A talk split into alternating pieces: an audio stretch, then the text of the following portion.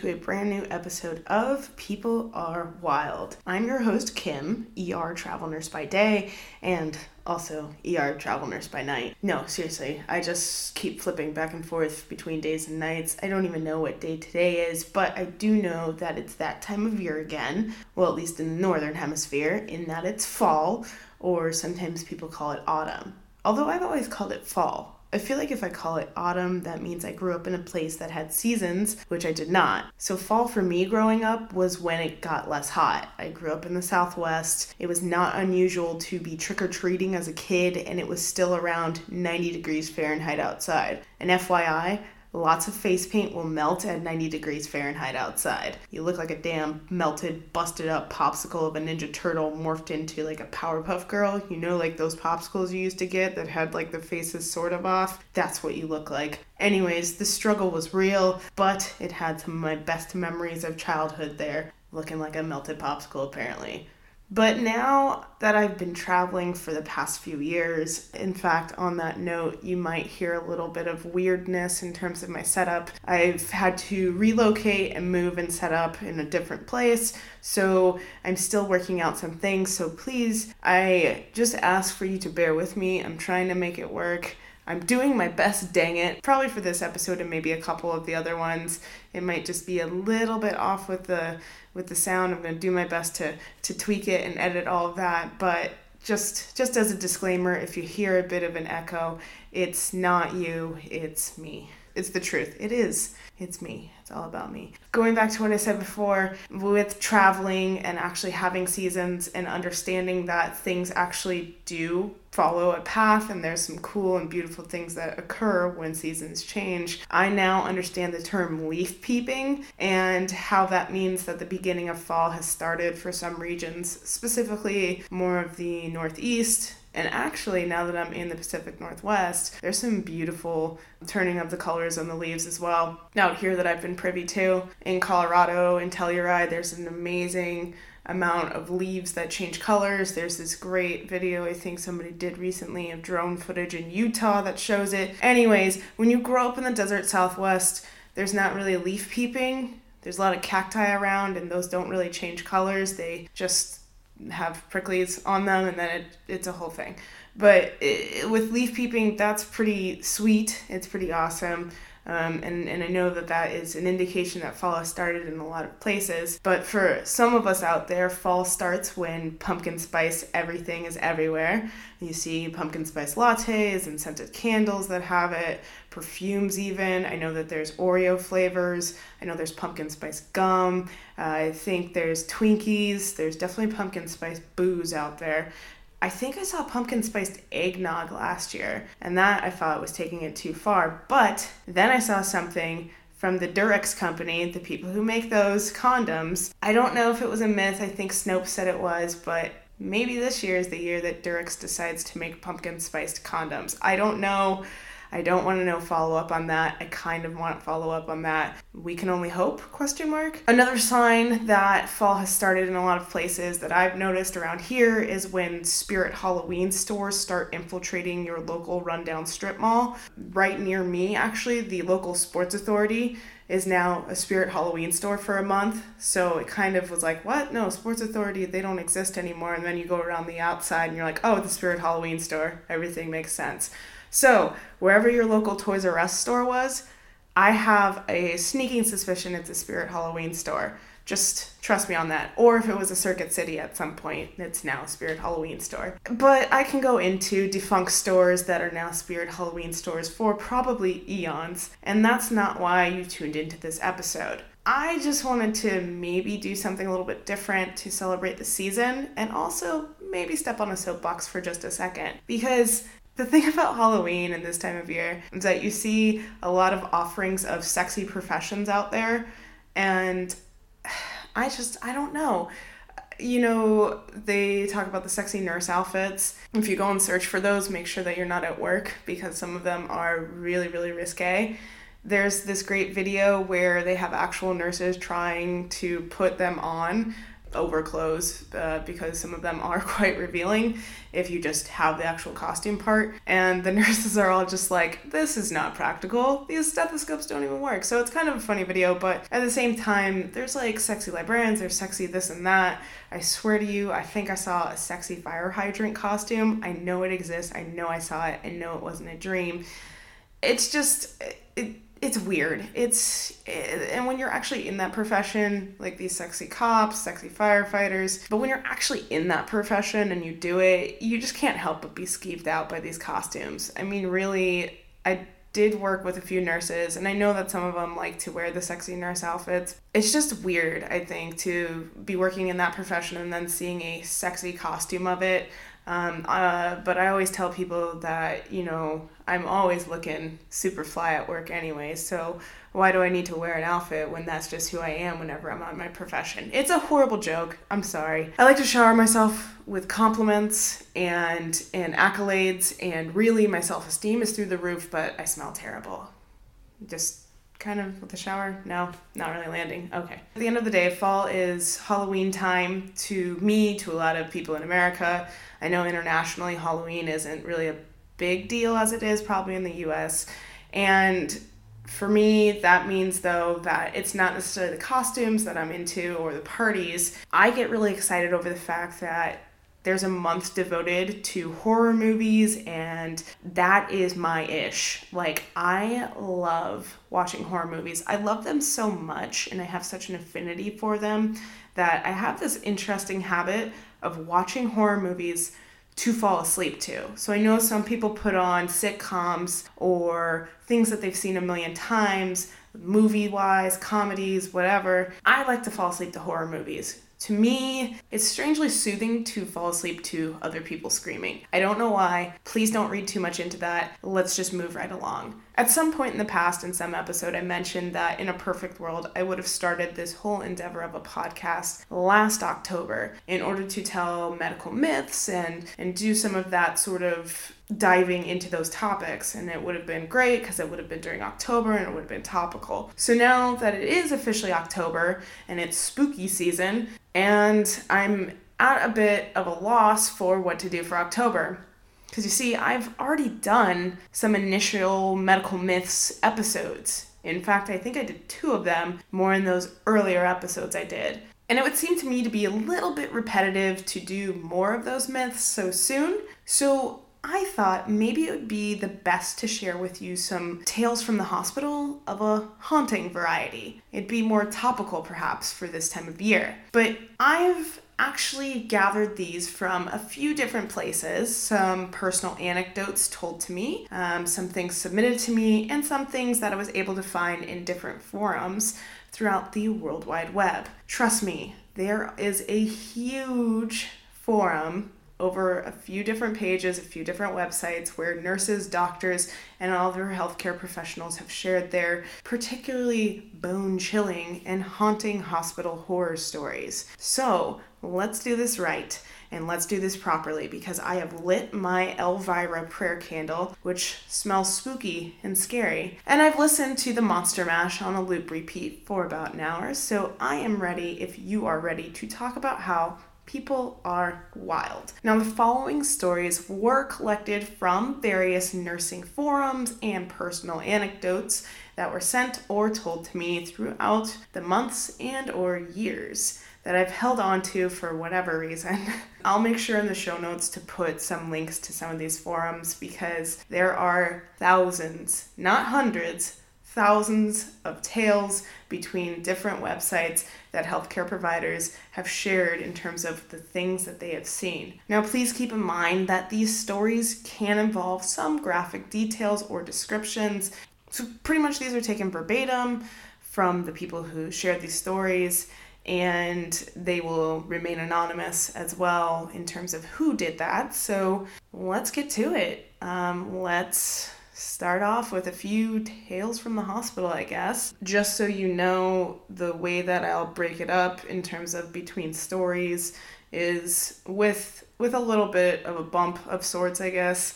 You'll know it when you hear it that it's the end of one story and the next story is about to begin so that you don't get too much of confusion in terms of stories kind of crossing over or at least being separated, if that makes sense. Okay, just stick with it. We're going for it. Let's get to it. And remember, listen at your own discretion.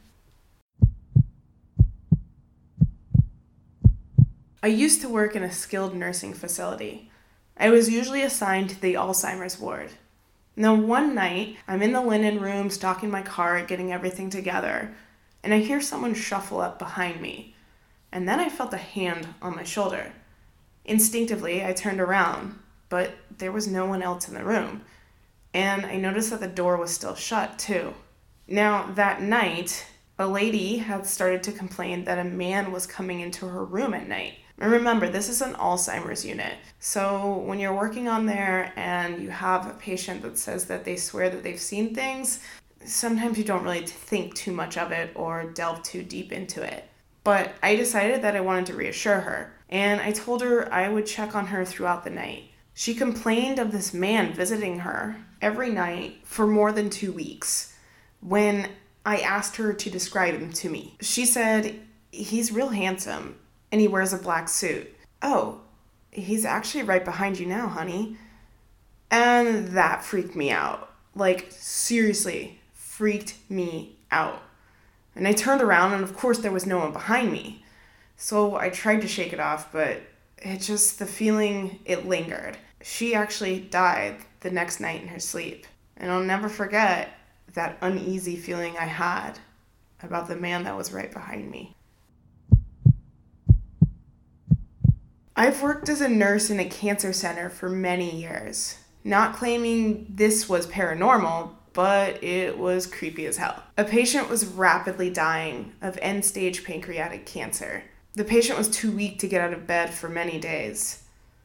During one night shift, we heard screaming coming from that room, so we all rushed in. The patient was crouched in a corner, pointing at the window, yelling, They're here! Stop them! They're here! we saw nothing. Nothing was there. We got the patient back to the bed, and we had to use a hoist to assist us because this patient was just so weak, unable to even stand. Even getting them back to bed, the terror persisted. Every single night, we would hear this patient saying that they're here, stop them. Throughout the night, the patient became restless and anxious. A nurse stayed with them all night, and we never could figure out how the hell they got out of the bed. But sometime during the night, the patient was super, super agitated, suddenly became terrified, more so, and shortly thereafter passed away. Passed away seeing something that none of us could never see. I used to work in a state institution for developmentally disabled patients. We had to temporarily relocate to another building while they were remodeling our building. One night, I was at work, second shift, and for safety, we all had locked units. Curiously enough, I saw one of the residents walking down the hall. They had a very distinct gait and a very distinct yellow t shirt with a happy face on it. I went into the floor to let the staff know that they had an escapee from their floor. Now, this was a serious situation because this particular resident, Larry, would ingest absolutely anything from clothing to pens to belts to even a bird's head. No, seriously. Literally anything, he would eat it. He was also very reluctant to go back to his home floor, which is why I didn't bring him back myself. He always needed the help of two escorts to get him back to the room. When we got back into the hall, less than 15 seconds later, I would say, Larry was gone. So initially, and of course, we panicked. We searched the entire building, outside, downstairs, all the floors, stairwells, everywhere we could think of, and Larry was nowhere to be found. Now, this whole search lasted less than 10 minutes because I had all hands on deck looking for him. And I was just about to call the house supervisor to let her know that we had, well, lost someone when out from the bathroom walks Larry with one of the staff. He had been getting his bath in the bathroom for the last 30 minutes or so, which was weird. In fact, it was kind of freaky because I absolutely, without a shadow of a doubt, know that I saw Larry in the hallway. I would have never short staffed the floors like I did if I didn't see him there. and then not see him. Like I said, very distinct gait, very distinct look, very distinct clothing. Needless to say, I took a whole hell of a lot of razzing that night. They all thought that I had gone a little bit crazy. Anyways, I come to find out the next day after the story had gone around the unit and everyone had called me crazy and that I was seeing things. It went on and on and on with the teasing from my colleagues, but I found out that next day that Larry had an identical twin brother who died in that building on that day 10 years ago. Maybe I did see something, but it might not have been Larry. A friend of mine who is also a nurse used to work in hospice, and she told me about a patient that she cared for that was a very mean individual who was hateful to her own family as well as the nursing staff taking care of her. As this woman was dying, she became very afraid and started yelling that she was burning. And she screamed and yelled and wailed about burning right up, all the way up until the point that she died. I used to work in an old hospital built in the 1930s. I worked on a med surg unit. In room 7, the beds used to raise up and down by themselves. We would always call maintenance who checked the beds out and always told us that they were fine. While the beds were in the hall, they didn't move. But once they were back in room 7, they would always start moving again. Now, at some point, our old facility closed down and we moved into a new hospital. You know, there was a rumor going around that the land was once a cemetery. And the night before we moved into the new hospital, the fire alarms went off, and it was discovered that the burners were turned on in the kitchen. But the weird part was no one had been in the kitchen that day. The first week of staying at this new hospital, one patient said her window kept swinging open. The handle to open the window is difficult to turn, and this patient was unable to get out of bed. So it was always a mystery as to how that window kept swinging open. Curiously enough, there's also a pet cemetery nearby, and several patients would report seeing cats and dogs in their rooms. Even my grandfather stayed there for a week, and he kept saying there was a big yellow cat in the corner. Okay, so this is a creepy as hell story that I just have to share with you. And it's one of the reasons that I actually ended up getting out of the hospital and started working in case management in an office setting. So I worked many years on a telemetry unit and I always worked nights. Now, being a night shift worker, I was constantly overtired. I never really felt quite fully rested. But I also had a routine. So while waiting for my husband to get home, see, he worked second shift and I worked nights. And so we would have to coordinate sometimes with getting the car so that one of us could go one way or the other. So one night I was at home and I was waiting for him and I was trying to doze on the couch. The kids were already in bed. And I was half in and out of consciousness when all of a sudden I felt a presence. And even though my eyes were closed tight, I just felt the room turn red behind my eyelids. And I started to hear whispers of a thousand souls in the room I know, I know. Just, yeah, no, I know. Just go with it. The air was oppressive, and I tried to scream, but no sound came out, and the whispers got louder and louder, though I could not tell what the souls were trying to say. When my husband's key turned in the door, the redness in the room suddenly vanished. The whispers instantly stopped, and I became wide awake, as though I had never slept. I immediately told my husband, I felt it would be a bad night. Now I get to work that night, and sure enough, in the room across the hall from the nurse's station, which, if you don't know how it's situated, whenever you have somebody in that room, it's usually because they're the people who might be the sickest or the most unstable or the ones that just need the closest monitoring. So you stick them closer to the nurse's station or closer to where your code cart is. Just saying. So, in that room, one of my colleagues had a patient that ended up strangling herself that night silently in a waist restraint. Her body was contorted, her limbs in unnatural positions, with her face smashed against the bed rail and the mattress. My coworker was beside herself, distraught. She had just checked on this patient only 20 minutes prior.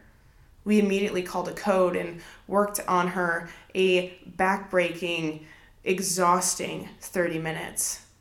I myself did compressions and I still remember the sound of a couple of the ribs cracking. You know that feeling. In the end, she was gone, and my coworker was just a complete mess. Now, the next night, same scenario. As I was waiting for my husband to come home, I drifted in and out of sleep. The room again turned red behind my eyelids, and I heard those whispers from a thousand souls in my ear. But again, I was unable to really figure out what they were saying. As I opened my mouth to scream, nothing came out, and I woke up to the sound again of the key in the door. It was going to be another bad night. So I actually agreed to switch sides with my colleague. I felt pity for her. It was the same colleague that had the event happen the night before. The room across the hall was cleaned, and in it was a new patient. So I took the assignment. This man was a man in his 50s with this moving chest pain. Now, I was still tired from the night before, and my back was still sore from that 30 minutes of doing compressions. Trust me, it's a workout doing CPR. I worked swiftly as I could, getting in first rounds, checking frequently on my new patient across the hall with this moving chest pain. Now, I was newly trained in this telemetry unit, and I felt concerned about the pain that had moved across this patient's chest and down into his left arm, then back up and down into the right arm. Although I was new, I felt that I noted something funky on his rhythm strip but a more seasoned telemetry nurse looked at the strip and said, It's nothing. I called the cardiologist though, still not able to shake this feeling that something was amiss. And I didn't really want to seem overly zealous, but I figured I should tell a cardiologist about this moving chest pain and what I felt to be a subtle change in his rhythm strip. The cardiologist ordered my patient some Maalox and Tylenol, which I gave, and then I was sidetracked by a patient whose rate suddenly went into the 150s. I got busy with those orders for that patient, and for a moment forgot about my patient with this moving chest pain. Suddenly, though, the unit clerk shouted at me in the still of the night down the hall Go see your patient in room 15. He's in VTach. And as I raced to the room, she said, No, no, he's in VFib now. And I yelled over my shoulder to call a code, grab the cart, and as I ran into the room, the hues changed from a soft yellow to a definite red and I looked at my patient as he sat up and laid down, up and down, up and down, up and down, making these agonal sounds. He could not sit still in the midst of this code team coming in to help and assist us. All of us watched as this man sat up and laid down again and again. All of us in awe, we watched as this man breathed his last earthly breath. As he laid down for the last time, we were able to spring into action, but it was too late. He died of a massive heart attack. A week later, though, I applied to every insurance company in town and I quit that job. I got steady daylight and weekends and holidays off. And I made sure to always get eight hours of interrupted sleep. And I will never work nights again. In the morgue at my hospital, I would always hear knocking coming from inside the freezer it really creeped me out, especially when the pathologist looked up, grabbed me by the shoulders, stared me straight in the eye, and said, Do you hear that? You never open the door when they're knocking. Never. Freaked out to my core, it wasn't until one of my coworkers told me later that night that the sounds we hear were just from the loose pipes, and that the pathologist thought it was hilarious to play pranks on the new people. I did not get any sleep that night, though. Okay, so my story is from my domain. I'm an emergency room nurse, so I have to share this one with you. We had a cardiac arrest patient who would open her eyes and lift her head and move her arms with chest compressions. But the minute that we stopped those compressions, she would drop dead again. She had no cardiac motion with ultrasound examination. But when we resumed proper compressions, she would perfuse and wake up. And let me tell you, it was the creepiest thing to just see her dead, do compressions, and see her actually animated.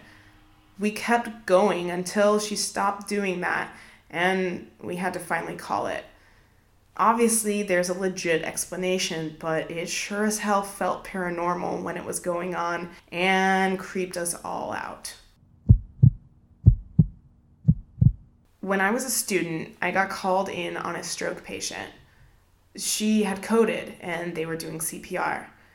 They had worked her for 45 minutes, but she unfortunately passed away. They cleaned her up and called her family so that they can say their goodbyes. By the time the family left, she had been both brain dead and without a pulse for more than 45 minutes. Blood had filled her brain and she was completely gray and actually started to smell. But suddenly she sat up and called for her family. I saw the nurses rushing in to get monitors and equipment back on her, and they started doing CPR. They actually got her back. She was stabilized and was able to say goodbye to her family before promptly dying a second time. I used to work in an old Catholic hospital where the labor and delivery unit is located now. It used to be the convent for the nurses that worked at this hospital. Now, one of the nurses died of natural causes years ago.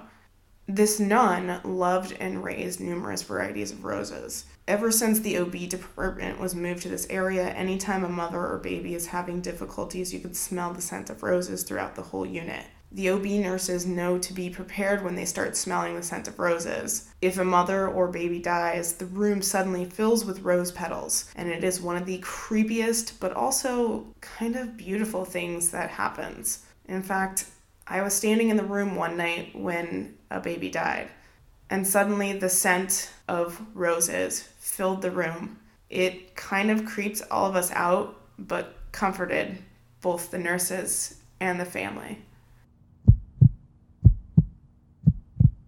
We had an older gentleman with a massive heart attack, lots of other problems, and he ended up needing to be on a ventilator. But he was the meanest old guy ever. You know, one of those patients that just tries you.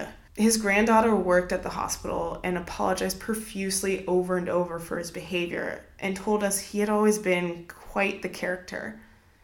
This guy would bite, kick, spit, and had to be restrained to keep him from pulling every line he had out. We coded him three times during his stay. After the third time, his demeanor changed and he became much more cooperative we explained the changes a bit of ICU psychosis that had clearly resolved itself. Now, this gentleman became a frequent flyer to our ICU, coming in multiple times with heart issues and becoming a regular at our outpatient clinic. He actually became a favorite, always smiling, joking, and was a gentle, dear man. One day he asked me when he had been admitted back into the ICU, Do you remember the first time I was here and how awful I was? I assured him that, yeah, I definitely remembered.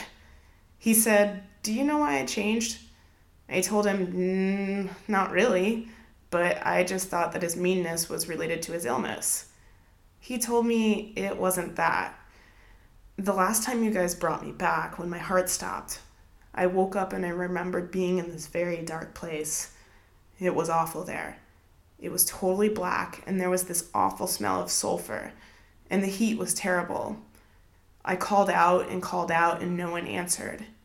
I remember hearing that when people die and then come back, a lot of them see a light and a lot of other good stuff. And I was scared. I hadn't seen a light. And I knew then and there I had to change. Now, he lived a couple more years after telling me this story, and when he finally died in our ICU, I have a feeling that he saw the light and the good things. At least I hope so.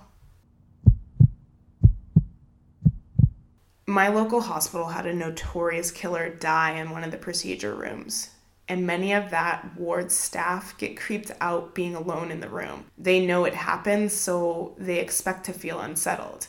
A recent study, though, suggests that ghosts and the eerie feelings that we feel are due to low frequency vibration that can be given out by pipes and matches the vibration of the eyes to cause hallucinations and makes you feel anxious as it's a vibration you cannot fully detect. Or maybe it's because the spirit of a notorious killer haunts our hospital that makes those people unsettled. You be the judge. I work as an EMT and had an elderly male who had fallen and hit his head a few hours before they called for an ambulance. But by the time that we got on scene, it was easy to see that this guy was not going to have a good outcome. He had all the signs of a traumatic brain injury. All of his responses to our questions to this point were nonsensical. We were about four minutes from the hospital when we tried talking to him again, and he seemed to come as clear as day and open his eyes and stare at us to say, I'm dead.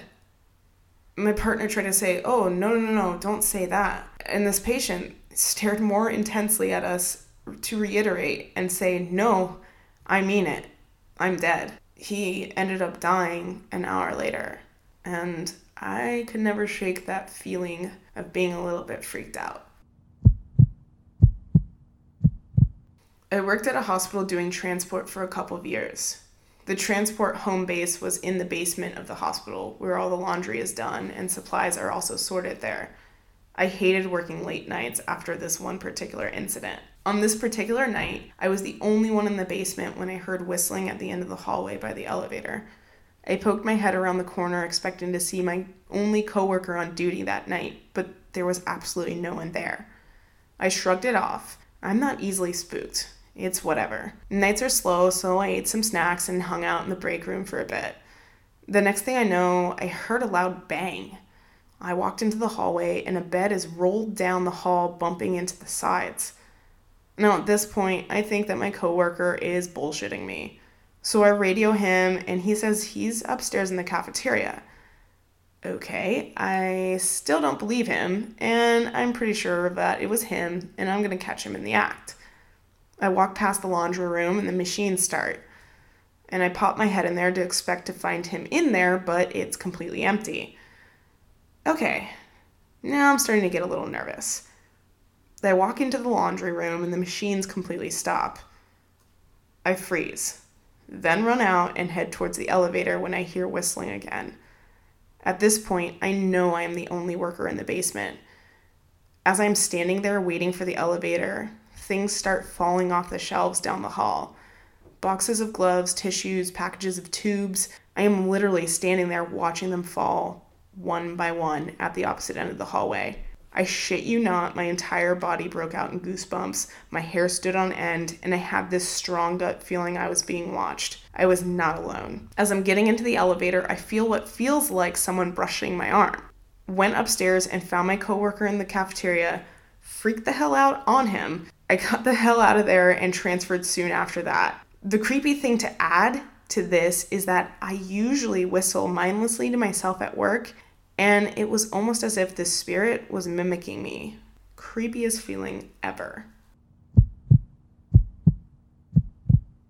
I worked overnight security in one of the largest, best, and oldest hospitals in the US.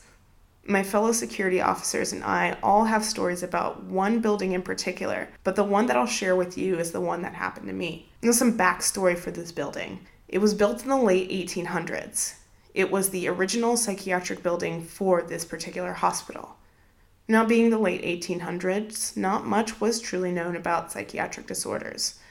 On top of that, this hospital was known for its medical research. With both of those facts combined, you can infer that some terrible shit was done to a lot of these misunderstood psychiatric patients in this building. Now, a couple of years before I started working security there, this building had been converted into offices after the newly built part of the hospital de- dedicated a section for an updated psych ward. Here's my story though. My rounds for this night in particular happened to include that old building.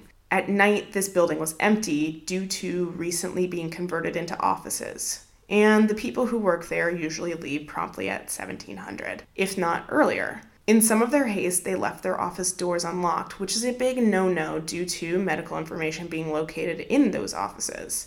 Now, it was our duty to go to each floor and make sure every door was locked. And if it wasn't, we would secure it ourselves. I did my initial sweep of the building to make sure it was clear, nobody was in there, and proceeded to do my door checks. The hallways are pretty narrow, so I could check both sides of the hallway doors at once. At the end of this hallway, there were two sets of doors you had to go through to reach the final office, which was a dead end. As I'm going through the hallway, everything gets secured. Awesome, time for the next floor. I exited the two sets of doors from the dead end office and stood absolutely frozen from what I saw. Every single door was ajar now, set perfectly so their own weight wouldn't cause them to shut again. And one wheelchair at the end of that hallway was facing towards the steps. I had heard other security officers outright reject that set of rounds due to the strange stuff that happens in that building, but I laughed it off until that night, and I never took those rounds again. A patient had passed away during my shift. This patient was well known and liked on our floor. At handover that evening, I mentioned the patient had passed away. And when I mentioned it, the door to the handover room, which I had closed, opened and shut just as I mentioned that this patient had passed away. It was like she was saying goodbye to us. Now, later on in that month, on nights, we were chatting about this patient at the nurse's station. Weirdly enough, a card suddenly fell as we started to talk about this patient. Going to pick it up, we found out that it was a card from the patient's family saying thank you for caring for their parent. In a way, she was with us that night in the station as well. I was returning to work as a night nurse after my first vacation in over a year. I was employed by a home for the developmentally disabled. Finishing my work for that evening, I stepped outside of the nurse's station to catch a smoke under the breezeway that runs along the side of the building. Passing on the same hallway, headed toward the official smoking area, was Miss Sandra, a 60 year old ish sweet nurse's aide who was also a longtime employee of the facility. She asked me for a cigarette, not unusual since she always seemed to be out, and I gave her one. We smoked under the breezeway talking about work, what this patient was doing, just making small talk. I flicked my smoke out and went back inside after saying my goodbyes and proceeded with the rest of my shift. Leaving that next morning, I passed another nurse's aide, Miss Mary, another longtime employee. Tell Miss Sandra that she owes me a carton by this point, I said with a smile as a way of greeting Miss Mary. The look I got from her could have frosted ice. That's not funny, she replied. What?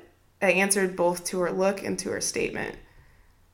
Miss Mary then informed me that while I was out on vacation, Miss Sandra had passed away from a stroke at her home. Her funeral had been held the day before I returned to work, but no one had told me that. I instantly felt the blood drain from my body, like someone pulling a plug from my feet. I was not mistaken. She was standing literally feet from me the night before, and just as real as the brick wall. I actually became a little bit nauseous and walked back inside and straight to my director's office. With no notice and no warning, I quit right then and there and left and haven't been back since. I can't tell you who or what I saw and spoke to that night outside of the nurse's station, but I knew that I wasn't going to be around just in case Miss Sandra wanted to bum another smoke off me.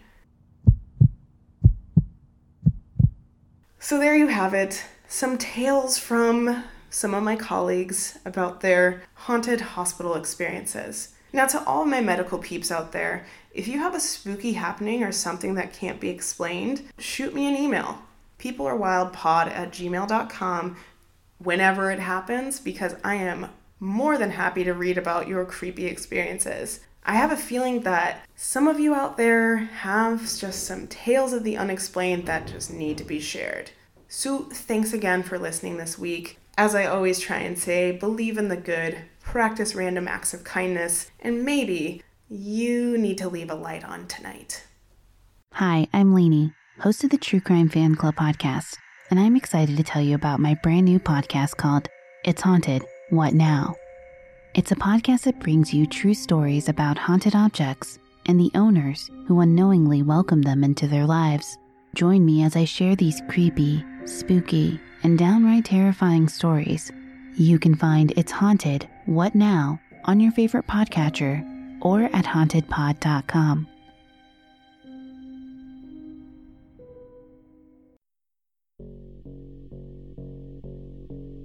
You've heard the stories about murder and homicide. But what about the rest of the crimes committed daily? What about the police officer who robbed banks during lunch or the multi million dollar diamond heist? What about the assaulters, stalkers, and arsonists? I'm Lindsay, the host of Mugshot. Mugshot is a new true crime podcast that tells the stories of non murderous crimes.